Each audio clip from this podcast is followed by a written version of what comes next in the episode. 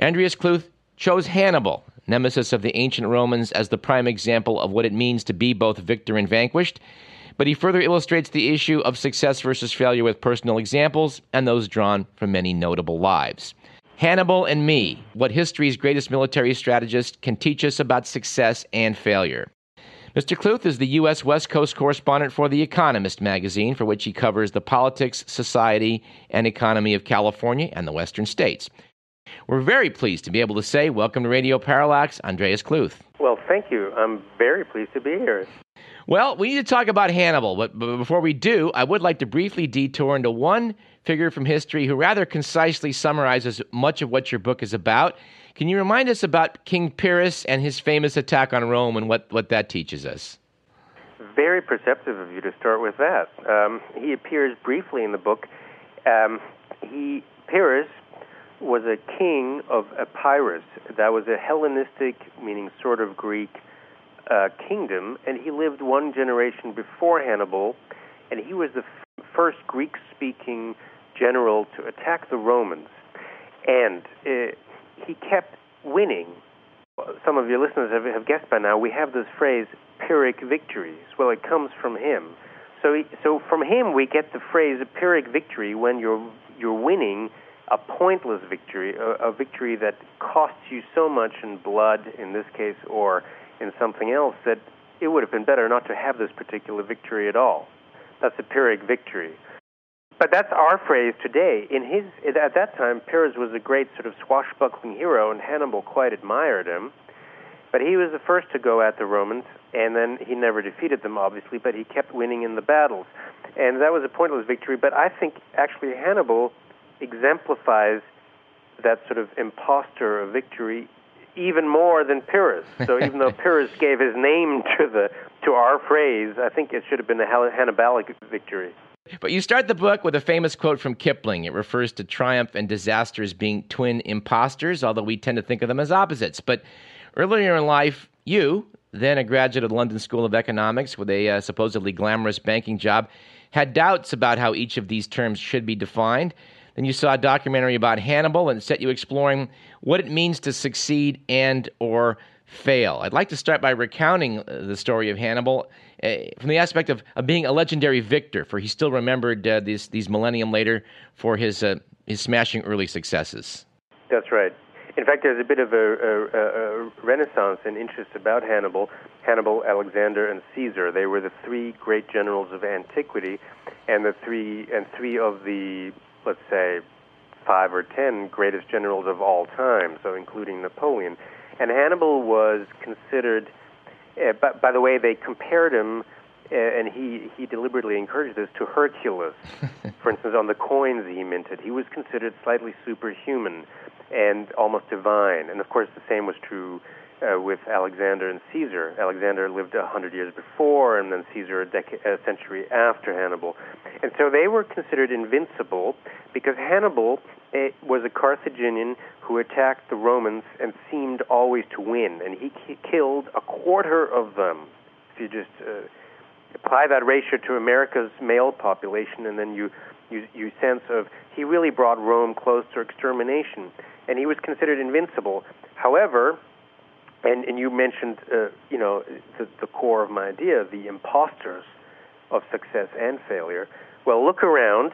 Even you're in Sacramento, so so I've been there. Go go to your capital, Capitol, by the way, from Capitoline Hill in Rome, and look at the architecture. It's mm. Roman, so yes. he can't have. It's sort of like we were started with Pyrrhus. Well, Hannibal clearly cannot have been invincible if we have Roman buildings in America today, right? So he mu- something must have gone wrong, uh, gone wrong along the way, and that's what I think makes him so fascinating. Because I think we today we're always at risk, uh, you know, and I mean we in America, just living our ordinary lives of of um, confusing, you know, strategy with tactics of of maybe you know looking for the wrong kind of success and and failing in a bigger way. And I think that's that's ultimately the story of Hannibal. Well, it's famous that he crossed the Alps with elephants. He came down into Italy. He fought three battles, and he's smashing successes at three in a row. Uh, he looked unbeatable, and yet, uh, as you point out in the book, he does not succeed in defeating Rome. Uh, a leader named Fabius comes along, decides that if Hannibal can't be beaten on the battlefield, the way to hold him in check is not to fight. It was a strategy that did not seek victory, and, and yet it proved effective.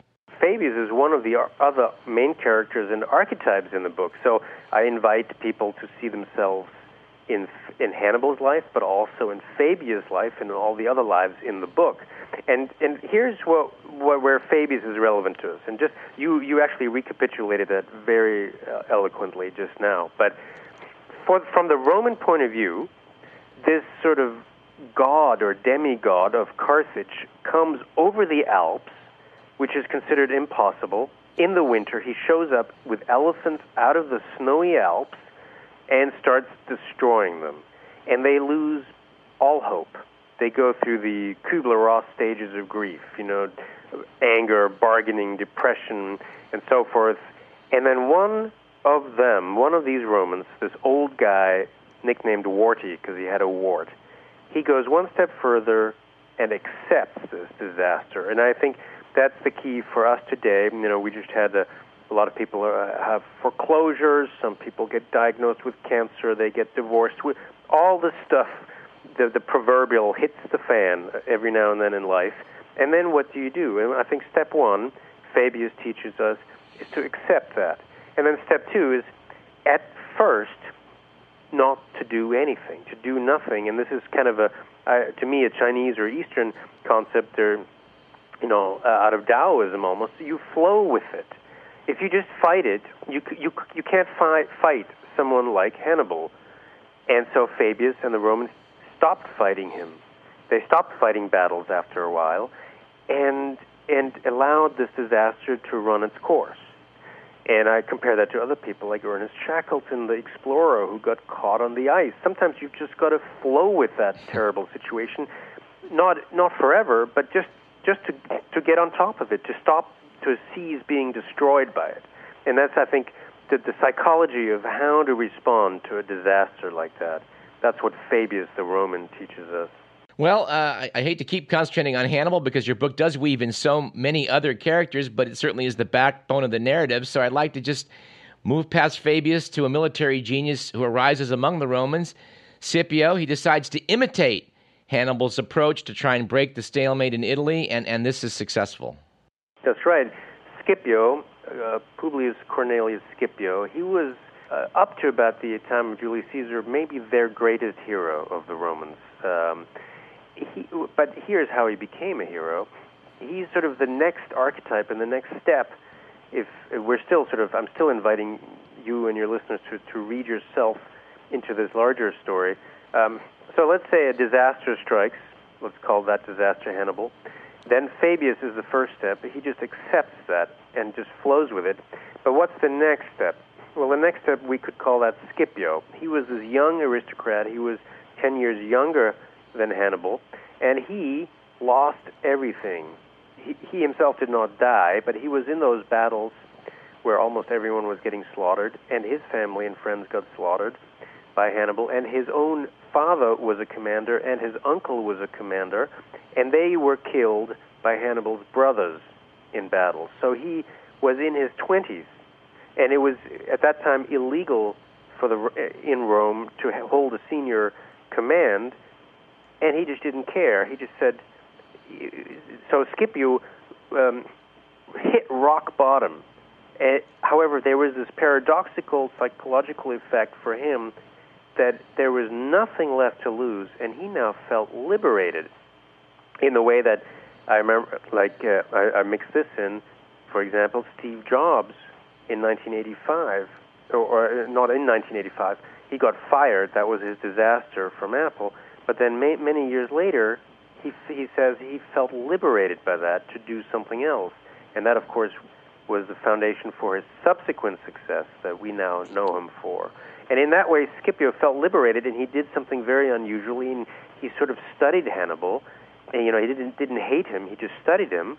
You know, you can study your disaster in life, and he learned from it. And then he exceeded Hannibal, and he turned everything around with this incredible feat of imagination.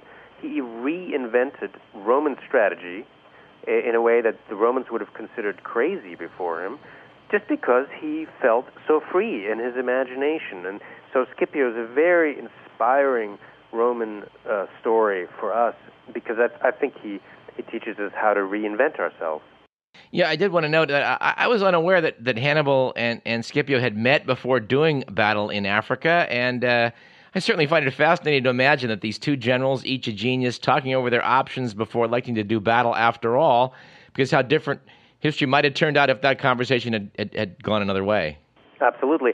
Um, they met only once before the battle, and that was on the day before the battle. So they they observed each other from afar for a long time, and I think, and they were enemies, but they was they admired each other. They saw that you know sort of greatness, and I think there's a lesson in that too. You can you don't have to hate your opponents, your enemies. You can sort of see greatness them. And when when they then met the day before they did battle, um, um, many years into this war they had this amazing conversation, uh, if you believe the ancient sources, uh, the Roman sources, where essentially they they they talk about this what Rudyard Kipling later called the two impostors of triumph and disaster, how you can't trust success, how you can't trust defeat, and and and then they decide, well, yeah, but but fate put us here.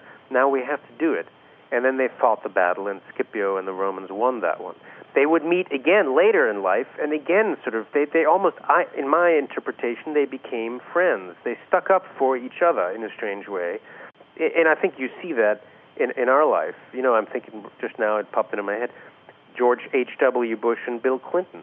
You know mm-hmm. what I mean? They mm-hmm.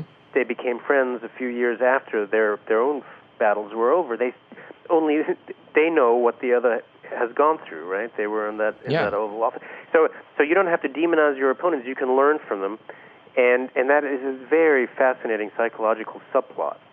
We're speaking with author Andreas Kluth about his book, Hannibal and Me What History's Greatest Military Strategists Can Teach Us About Success and Failure. There are many lessons that we, we can learn from, from, from Scipio and Hannibal, and we need to, to talk about that because that's the, the, ultimate thrust of your book. But I, I do want to detour into some colorful illustrations. Uh, the book is titled Hannibal and Me, and, and in your case, and me refers to your own life and includes that of a famous relative, the former German Chancellor Ludwig Erhard. Uh, I'd like you to talk a bit about your, your famous uncle, who himself experienced more than his share of successes and failures, but in the end, uh, later in life, at the time when you knew him uh, when you were younger, he was satisfied with life. Oh yes, very much. So uh, we I called him Uncle Lulu. His name was Ludwig Erhard. He um, he's one of the other stories, uh, along with Eleanor Roosevelt and uh, you know people like that, Pablo Picasso, that that reappears throughout the book because we try to understand the story of Hannibal by looking at stories that are closer to us in time and and he was very close to to me of course in many ways because he adopted my father when my, my grandparents died. And so my father grew up basically with him um, in the post war West Germany. When he became, in the 1950s, the most popular politician in West Germany and maybe in Europe, he was the first economics minister chosen by the American occupation power after the war, and he, uh, and, you know, made, founded basically the German currency, the Deutschmark, and the economic system, and that, that was remarkably successful. It was called an economic miracle, and he was credited with that. Then in the 60s, he became chancellor. And on the day, basically, I think on the day he became chancellor, so the most powerful man in Germany, that's when he started failing. Mm-hmm. So you really had an impo- sharp imposture there. And and there are lots of lessons in, in it. I don't know if, if you want me to just uh, expound upon them chronologically. Yeah, take a minute. I mean, I think that I remember when he became chancellor. I'm old enough, and and I, I remember that uh, that era. And it, I was surprised to learn that uh, that Adenauer was had it in for him. I guess after he had he had some success and was trying to engineer his downfall, kind of like uh, they did to uh, Hannibal back in Carthage. Absolutely, and I should say, I mean, I first introduced Uncle Lulu or Ludwig Erhard earlier in the book before we even get there because he's a very fascinating. Um, example of the opposite life trajectory of a Hannibal or of a Pablo Picasso or of a Meriwether Lewis. All of all of those guys were, you know, they had a phenomenal success early in life, basically in their 20s, like Albert Einstein. Also, we could, And, and that is a kind of trajectory. It's very hard to follow that up, but it's a certain kind of success. But there is this other life trajectory, and we see that in people like Harry Truman or in, uh, in, in the world of art in, in, in Cezanne or, or in, indeed, Uncle Lulu. In, in the same way that the great Scipio was um, had enemies in Rome, like Cato, who they, they sort of just hated him. They were jealous of him. And so they hounded Scipio with expense reports. Literally, they audited his his accounts and stuff until they they kept filing lawsuits against him. They hounded him in the way that we would do this in America today with successful people if we want to bring them down. And something similar happened to Ludwig Erhard to to my uncle because he uh, did couldn't basically his alleged allies were not his allies they turned out to be his enemies and you mentioned the main one of them the equivalent of Cato, and that was the first German Chancellor Konrad Adenauer. Mm-hmm. And they they were supposed to be on the same side, except they weren't, and really there was a lot of backstabbing going on. And but also, uh, you know, Uncle Lulu made political mistakes. He he really played it wrong. Uh, he did, he lacked those political skills, and so he didn't sort of embed himself in a in a party for a start, and was left naked. And you know, it was a form of political death. Well, you know, the, much of the thrust of your book is about that those trajectories to success, and, and, and you point out that a lesson for the university students who may be listening, and there are many, uh, that you know it's good to wish for success in life, but maybe you might want to wish it to come too soon because a lot of times uh, disaster ensues, and, and, and Albert Einstein is certainly a case in point. Albert Einstein is a case in point. By the way, I, I would sort of almost edit that a little bit. You, you, you, of course, we all wish for success to come, but the question is if it comes, what are you going to do then? Are you ready for the shock? Mm-hmm. And that's sort of the, the issue. Can you avoid getting trapped by it? Because we see that again and again. Is if you if you become successful, and especially if you're young, I'm thinking Tiger Woods here and so forth. Do you just go to pieces? And one story in the book is by Meriwether Lewis of Lewis and Clark. He succeeded when he was young, and then literally, you know, drank himself to oblivion and killed himself. He committed suicide. He couldn't handle it. But but you mentioned this this other strange paradoxical effect of success if it does come, uh, and you know I illustrated with both Hannibal and Albert Einstein, and that is usually, especially nowadays, the way we become successful is we use our imagination. We would call that creativity. And so, depending on what you're, you know, you, you know, the students at UC Davis, uh, they have creative ideas, bold ideas. Often, it's young people who have bolder ideas than older people, and so that's how we succeed. One of those ideas works, and then what happens next? Well, somehow the success, again and again in history, seems to imprison the imagination of people like that, of, of people who have success, and it even happened to Albert Einstein. And this is sort of to me again, he's so famous for the stuff he did early in his life, and then you know we we have the poster of him with his wild hair and. And, and, and we love Albert Einstein, I, absolutely. But we we tend to forget that for this whole second half of his career, he was essentially almost sterile. He got stuck in his equations and incredibly frustrated, and he couldn't find a way out. And for Albert Einstein had brought about you know, in physics, a revolution with relativity and with quantum physics. He had a hand in that too.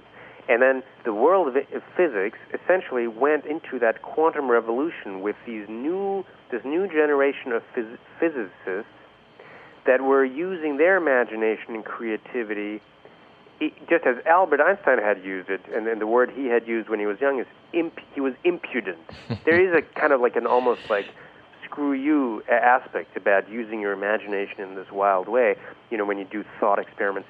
And they were now doing that, and their names were Walter Heisenberg and Niels Bohr and so forth. But he he could not accept that anymore, and be, because he now he was in that prison of his imagination, and he said no, no, no, and he stopped using his mind and that with that fluidity that he had done earlier. And the young guys they've they've found that uh, tragedy, as Max Born said, literally about him. They they observed the, their sort of great mentor essentially being captive in that sense, and they found that very sad. And so uh, Einstein got stuck in his equations, and literally when he died, you know, they found equations after equations on his bed, and and he, you know, I think he lived a fantastic life, and he's very inspiring. But but in in the goal he set himself for for a unit to find a unified theory in physics, he got completely stuck, and he would have been the first to say it. Well, your your final chapter goes over the, the lessons that we might learn from Hannibal and the others that are in the book, and I'd like to discuss um, a few of those, starting with um, how one should never confuse means with ends, nor tactics with strategy. And you, you, describe victories as merely tools, which is an unconventional way to think of them, but but but a good way. Well, that was the original core idea when I sort of woke up to the paradox of that story and uh, of of my life and that that's how it started. Is isn't it funny? Remember at the beginning we said, uh, isn't it funny that Hannibal won all these battles, and then we look around and the buildings we have here, the post office, it's Roman. I mean that's strange. So clearly the victories cannot were not could not have been the end. Uh, clearly victories have to be the means towards something. And you know, it, as a good general, as a good the, the, the Greek word for general is strategos. So as a good strategist in life, in sports, in politics, in in love, whatever, first pick the right battles. I mean, don't get caught fighting battles because you can win them if they lead you in the wrong direction. You know, when I was at the bank in my twenties, um, and I, I hated my life there, but there were a lot of people who did well and they they won little victories and they got promoted and by getting promoted, they ended up having a life they never wanted. They should have been fired and to do the thing they were meant to do, which I was fortunate to be in that position. Uh, very grateful to my my bosses at the bank for that. Um, but you, you know, you can get promoted to become a person you don't want to become. In the in a small setting, I have a chapter on Tiger Woods' strategy. Well, when he was at his peak, which he's not not anymore, so we can that that's the addendum. But when he was at his peak, he was better than anyone else at thinking backwards from the green to figure out not what is the best shot, the biggest drive I can hit now, that would be the equivalent of a victory, but what is a shot that gets me to a point on the fairway from which I can have an easy shot up to a point on the green from which I can have an easy putt into the hole. That's how he thought, sort of backwards, backwards. And Hannibal could have thought that way, and then he probably would not have chosen some of these battles that he won because they didn't advance him towards his goal. And we do that all the time nowadays, I think. Um, just thinking of the presidential primaries that I'm covering right now and and so forth. So we could look to politics, but we could look to our personal lives, and I think this this is probably where it gets controversial. And but I I, I do see a lot of people, you know, um, sort of now that I'm have turned 40 and stuff, who uh, probably confused means with ends, tactics with strategy, that they thought uh, success in their particular career was important right now, as opposed to, for example, success in their private life, because there, there may be a trade-off, right? So you could maybe um, getting a, get a job or a promotion or an advancement of some sort, and quote unquote forget to have children with the, the partner you love, and then one day you realize, well, now I'm successful, except darn, I really screwed this one up. I, I, I forgot that why I wanted to be successful in the first place. It was to to raise a great family, and now I'm, you know, mainly for women, but also for men. Now it's a bit late, and uh, this is not as easy as, as I thought. And, and so this sort of tactical thinking, as opposed to strategic thinking, winning pointless battles uh, instead of important battles that that that take us where we want to go this is what I think the, the core of the, the lessons of, of, of the stories in this book are is.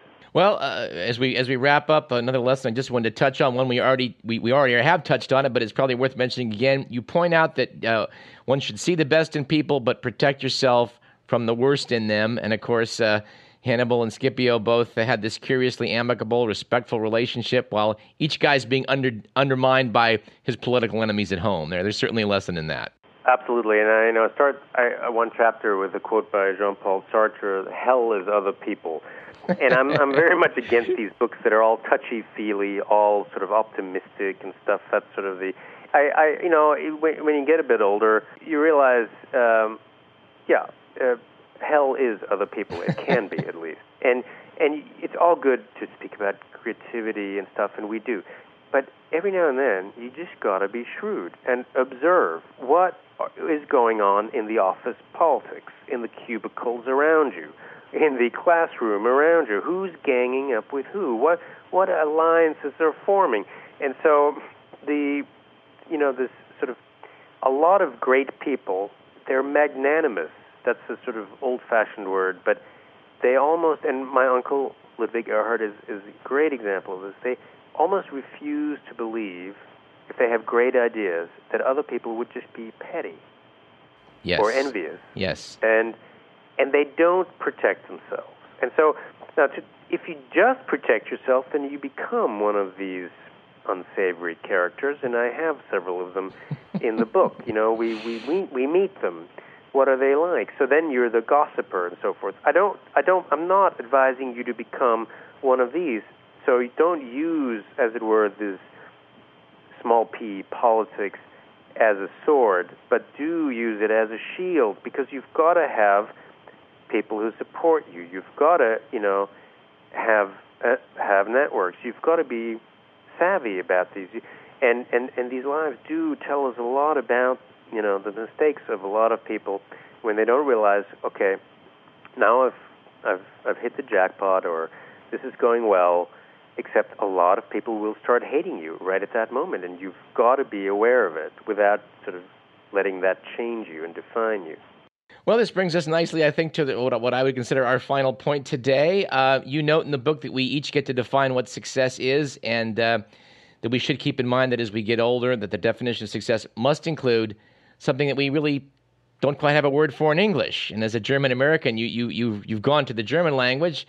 Uh, German or Yiddish has the word Mensch. It translates roughly as a person who's achieved a sort of peace with himself, able to transcend conventional success or failure.